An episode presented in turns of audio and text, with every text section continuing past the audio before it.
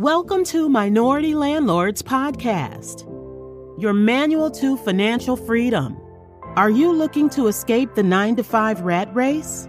Do you want to earn passive income while building generational wealth for you and your family and don't know how to get started? Well, you're at the right place. Here at Minority Landlords, we're here to help educate minorities about real estate investing. And now, your host, Pepe Amoti. Everyone, it's your host Pepe with the 12th episode of Minority Landlords podcast. I'm psyched for today's episode because, like I've told you all before, one of the greatest things about being a real estate investor is the sweeping tax deductions we get to enjoy. We enjoy more tax breaks than folks in any other investment asset, and it's just incredible. And today, I will be talking about 1031 exchange. Some of y'all might have heard of this. For those who follow politics, might have recently had it on the news with the Biden's multi-trillion dollar economic plan that proposed the elimination of 1031 exchange for high net worth individuals. This is still unchanged as of right now, but comes up with every single administration. From the look of it, I feel like at some point it might end up being changed or modified somehow. But until then, let's all enjoy the benefits of it. I personally think it's one of the best things you all need to be aware of and know that it exists because there will come time in your investing career when you just feel stuck on how you can make your next big real estate purchase or move. And this is hands down one of the greatest ways to scale. You might want to buy a bigger deal so that your, your earning potential increases, or maybe you just want to consolidate your properties because you are like me with properties in several different states and towns and managing them is just starting to get complicated. Then 1031 is probably your best option. Basically, 1031 exchange gets its name from section 1031 of the US Internal Revenue Code, which allows you to avoid paying capital gain taxes when you sell an investment property and reinvest the proceeds from the sale within the certain time limit in a property or properties of like kind and equal or greater value. Since this is a federal tax code, you should be able to do this in every single state you are in across America. But please check your state laws regarding how the process works and how the state you reside in and one that the property is located in treat this transaction. It should be similar to what I'm talking about here for the most part, but still you need to check and consult with your attorney. Meaning that you can sell your property and instead of paying capital gain taxes on the proceeds like we pay taxes on every single investment vehicle that we make a profit on in real estate you get to defer the taxes and use the proceeds towards another property or properties that cost the same or more which in my opinion is one of the amazing thing to do like I've said before, as a real estate investor, you have a ton of tax advantages compared to so many other investment vehicles. This is not a new thing in real estate. This has been happening for years and years. Just a lot of us are not aware of. it. Per recent data, annual 1031 exchange transaction volume exceeds $100 billion a year here in the United States. And now let's look at some advantages of 1031 exchange. Number one, obviously the main advantage will be the fact that you are deferring the capital gain taxes and actually freeing more capital for investment in the replacement property you acquire. Number two, instead of paying capital gains every year, you sell a property in order to buy something else or something bigger. You get to only pay capital gain taxes once when you eventually sell your final investment property for cash with no intention of recycling it into another property. Meaning that if you still plan to stay in the real estate game and buying more properties, don't just waste that money. Just recycle it and buy another property and just keep it rolling and keep it rolling. That's how you grow wealth. Number three, the great things about 1031 exchange is the fact that there's no limit on how many times or how often you can do 1031 exchange. You can do it every single year with every single property you have, unlimited number of times. Just do it just do it. The other advantage let's say you have the the first property you bought and it has gone up in value. You can sell that property and put the proceeds tax free into another property or multiple other properties. That helps you keep building your wealth faster. And number 5 the fifth advantage is the depreciation recapture 1031 exchange doesn't just allow you to defer the capital gains but also the depreciation recapture. How this works is we know as real estate investors, we get big tax breaks on depreciation every year. If you have a horrible tax guy like I had, they might not give you depreciation write offs when you are filing for your taxes. Make sure they do. If they don't, find yourself a better CPA it's very important to invest in a good CPA so that you can be able to enjoy all the great tax breaks and tax incentives that being in this line of work brings. So back to depreciation and depreciation recapture. How depreciation works, let's say if you bought this property for $300,000, right? It doesn't matter if you financed it or you paid cash. It doesn't matter. Let's say the cost basis for this property is $300,000.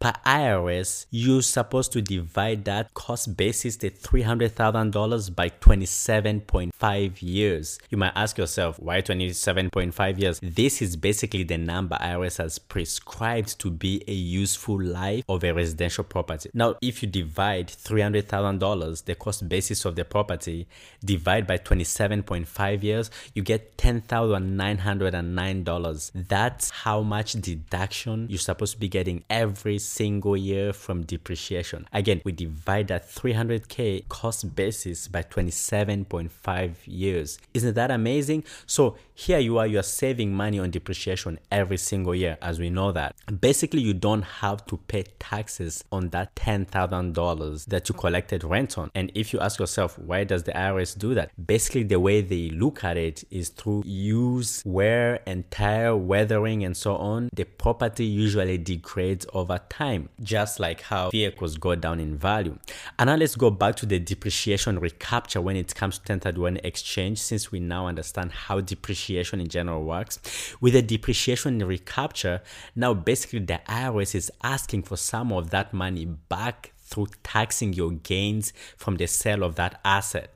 When you sell that asset, you have to pay back the taxes you offset over the years of ownership. All these depreciation incentives you've been getting every year, now what they're doing is they're asking for some of that money back. Does that make sense? I want to be clear because people misunderstand depreciation recapture when it's a pretty straightforward logic. If this will help too, just look at depreciation as an interest free loan from the government until you sell. Does it make sense? Again, every year you get tax breaks through depreciation.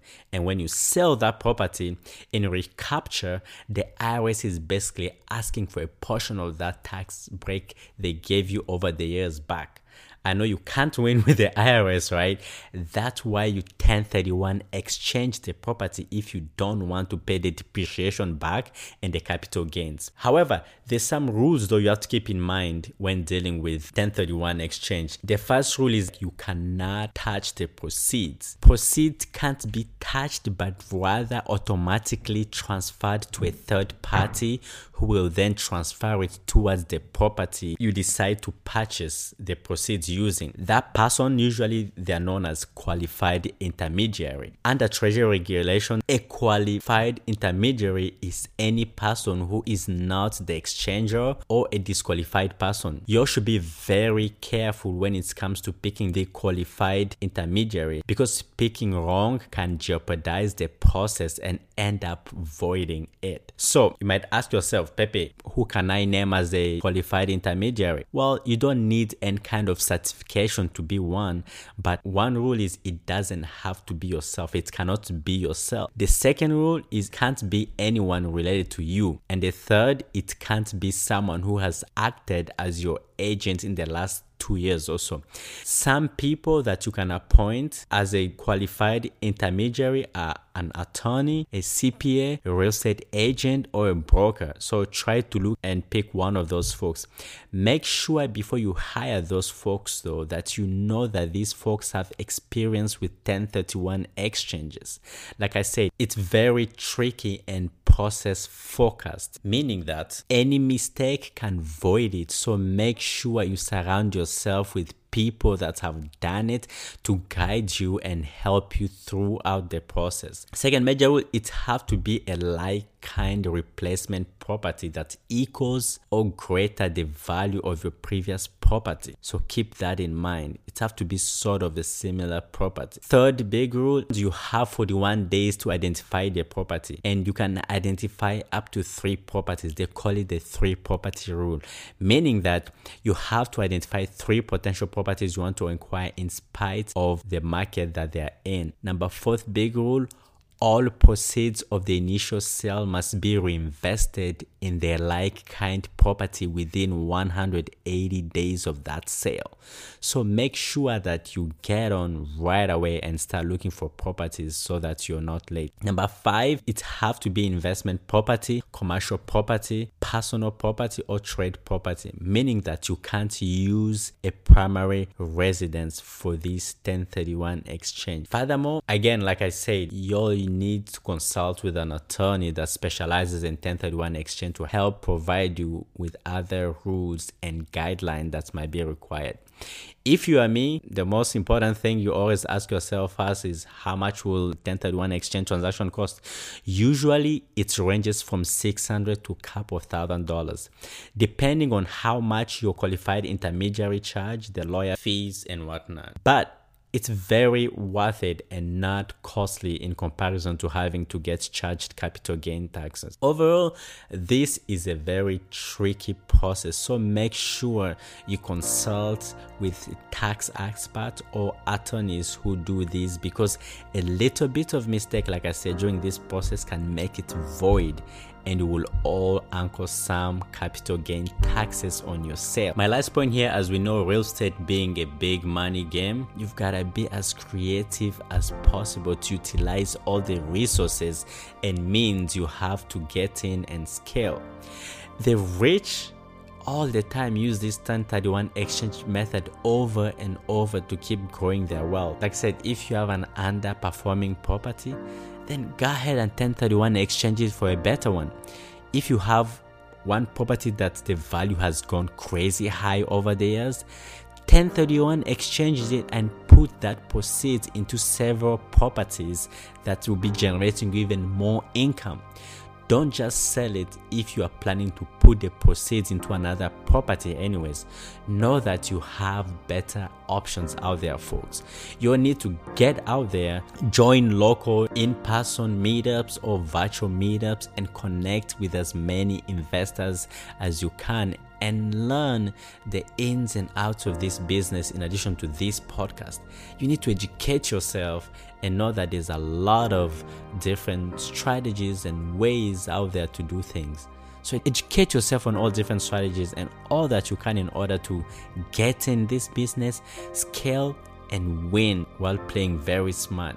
This business is all about continuous learning and discovering creative ways to make things work.